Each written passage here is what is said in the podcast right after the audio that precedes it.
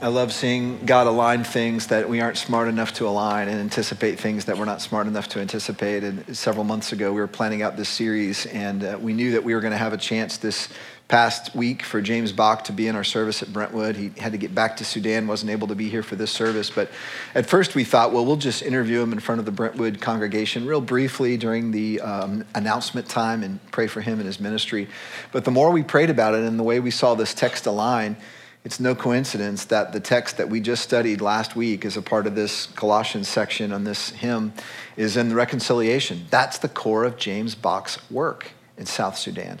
In fact, it, it gets even better than that. Uh, James uses these two verses, Colossians 1 19 and 20, at the very center of his ministry and what he's doing. So I want you to see this interview, this video clip. It's about an eight minute clip that we'll watch together because we're meant not only to believe the scripture, but to live out what it teaches us. We're, we're meant to not just know theology, but live out our theology. And James is doing this in a profound way. Let me give you some context for those that don't know James. James was one of the lost boys of Sudan. You may have heard this story. When James was 13 years old, uh, because of some war in his home uh, country, he was forced to flee. He was separated from his parents, and he, along with thousands of other Sudanese children, walked through hundreds, even thousands of miles to exit Sudan and to make their way to refugee camps. Uh, about half of those died on the way, and they were exposed to the elements. They had very little food, they had very little water. They were uh, subject to animal attacks along the way, and then these uh, warring factions and, and tribes uh, also came in and slaughtered some of them. By God's grace, James made it to one of these refugee camps you can imagine his state of mind and his physical health when he arrived. I want to read to you something that James said about his time in the refugee camp. God used it in a very powerful way. And this is on our website. When James tells his story on our website under our global partners, I want to read this to you. James wrote Initially, my main mission in the refugee camp was to acquire a gun and go back to Sudan and fight to defend my village and country from Arab militants. However, one evening, as I was praying, I saw a vision of a man wearing white clothes who came to me and gave me a Bible and said, Fight with this. As I pondered this, the issue of acquiring a gun vanished in my heart, and then I realized that God was calling me to be his messenger. And 10 years later, James returned to his homeland not as a soldier, but as a pastor. And for the past 20 years, James has been pastoring in South Sudan, and the core of his message is trying to take a broken, traumatized people that are still fighting and, and, tribes fighting against each other today and bring them together in Jesus Christ. It's the message of reconciliation. Uh, there are, you'll hear James share this, but there are two dominant tribes uh, in uh, Sudan that have been fighting against each other for decades the Dinka and the Nuer. And there's a lot of other tribes as well. But because of this ongoing conflict, sociologists say there's uh, essentially no one in South Sudan today that's not been traumatized by war, either seeing their homes built, uh, burnt down, their, their cattle uh, stolen, which is their main source of, of income and livelihood, or their wives or their children abused in front of them, or their, or their young sons taken off and, and scripted in, in, an army somewhere to fight. In their culture, it's considered weak if you don't take revenge against those that harm you. And into that culture, God has called James to bring the message of reconciliation. The organization that James founded and leads to this day is called Solidarity Ministries Africa for Reconciliation and development. So let's take a look at this video and, and hear James describe how this works out in his home culture. Tell us a little bit more about the work that you do with your organization. Uh, thank you very much. Um, yeah, in South Sudan, we have 64 tribes. Uh, the Dinka and the Nuer are the two biggest uh, tribes, but there are 64. And these 64 tribes they hate one another, they fight over various issues in South Sudan. And killing is uh, much of the, uh, the problem. So, uh, in that context of hatred, of people not seeing eye to eye, uh, burning villages, and killing one another, uh, we come in with the message of the gospel. And there are three things uh, that we always tell them. we always bring them together uh, under a tree, and people sit down. And first, we uh, preach the gospel to them first we said uh, God in Christ has reconciled us to himself and to one another. And so we are one, we are equal. Even though we are coming from different tribes, Christ has united us as one people. And so we don't need to kill ourselves because we are one. At the cross, the ground is level. Uh, whether we come from various tribes, we are one in Christ. Uh, second thing that we tell them is that in Christ Jesus, we are forgiven. God has forgiven us, and therefore, it is a must for us to forgive one another. And there is no future without forgiveness.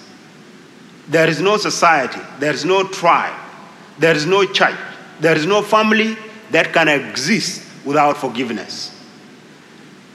And third, uh, this message of reconciliation is given to the church. The church is the only institution that can transcend tribes, that can transcend all the divides of human uh, institution. And so, uh, because the church had that message of uh, reconciliation, the church needs to be listened to. The church needs to live it and embody it. And those messages, God has used them to be able to, uh, to bring reconciliation in the context of South Sudan. And people unite and are, are able to go back uh, home. Normally, when, when they come, uh, first day, um, they are suspicious, looking sad, and at the end of the day, you can see them. They can be able to uh, hold hands and be able to move mm. together. Mm. And, and we have seen God uh, using that message and bring reconciliation in our communities in South Sudan. Amen. I think we have a couple photos we can put on the screen of one of these meetings. Let's put the first one on the screen if we can. And James, tell us uh, what's going on here in this photo. Uh, that is one example of uh, tribes. These are people from different tribes, uh, militant, those who are fighting, chief, elders. And so when, when there is a conflict because of any issue, we bring them together and we walk them. We tell them the message uh, that I've just told you, and uh, we help them to agree and be able to move together. And so this is one of the meetings that people discuss, some people with arms and all that, and they are able to reconcile. And so this is the contact. That is all what we do in most of the communities in South Sudan. And we have one more show, uh, photo. Let's put that up there. This, this, this is the same group? Yes. Um, now, this is another group. Uh, now, after you can, you can see what I've just uh, explained, uh, in the first day when they are discussing, they are looking suspicious to one another, and then at the end, that is what they do. They smile, they hug one another, they become friends, they are reconciled, and they go back to their community telling them that we are reconciled. And so they're all, I see they're all wearing these white shirts. And um, they came from these are people from different tribes that were angry at each other prior. And and now we see what god has done here. Beautiful. Exactly beautiful from different um, tribes when I, I, I saw that photo of the first service, and honestly, I, I could, it just looks like heaven. You know, he look, he looks like heaven. And then I thought about, well, you know, it's not heaven yet, but it's a little bitty embodiment of that. And um, James, what you said about the church is the one that's caused to carry the message of reconciliation, that's really hitting me right now because we're the body of Christ. And so if Christ's mission is reconciling all things, how is he doing that? He's doing that mm-hmm. through us.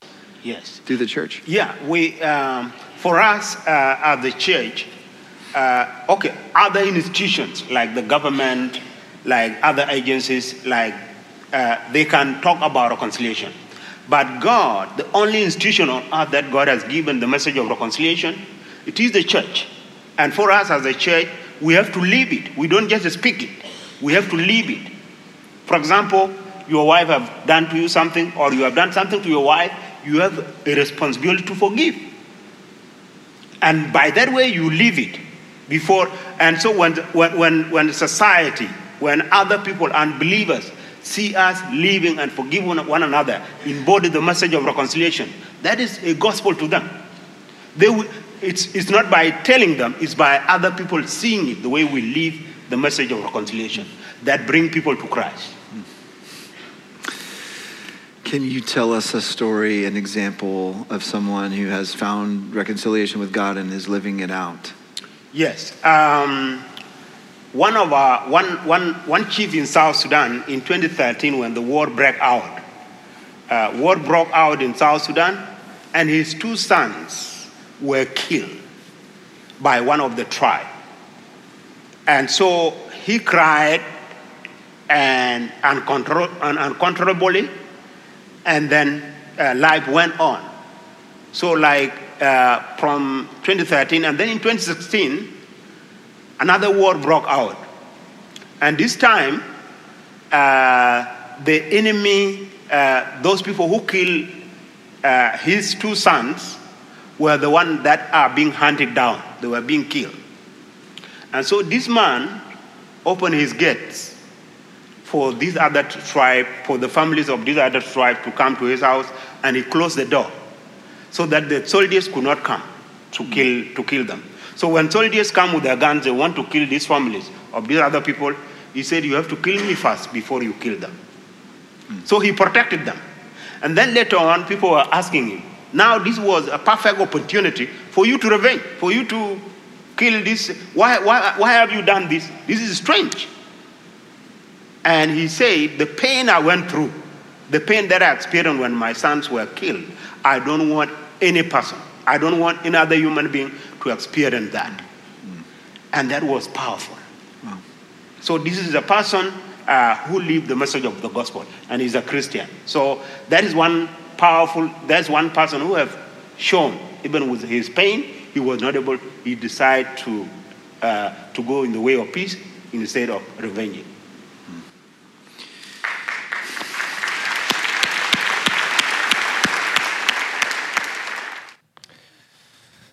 First of all, we are blessed to be able to be partnered with James and other like, others like him. It is a big part of what we do here, these global partners. I hope you felt that and heard that. Number two, this is what we're called to do.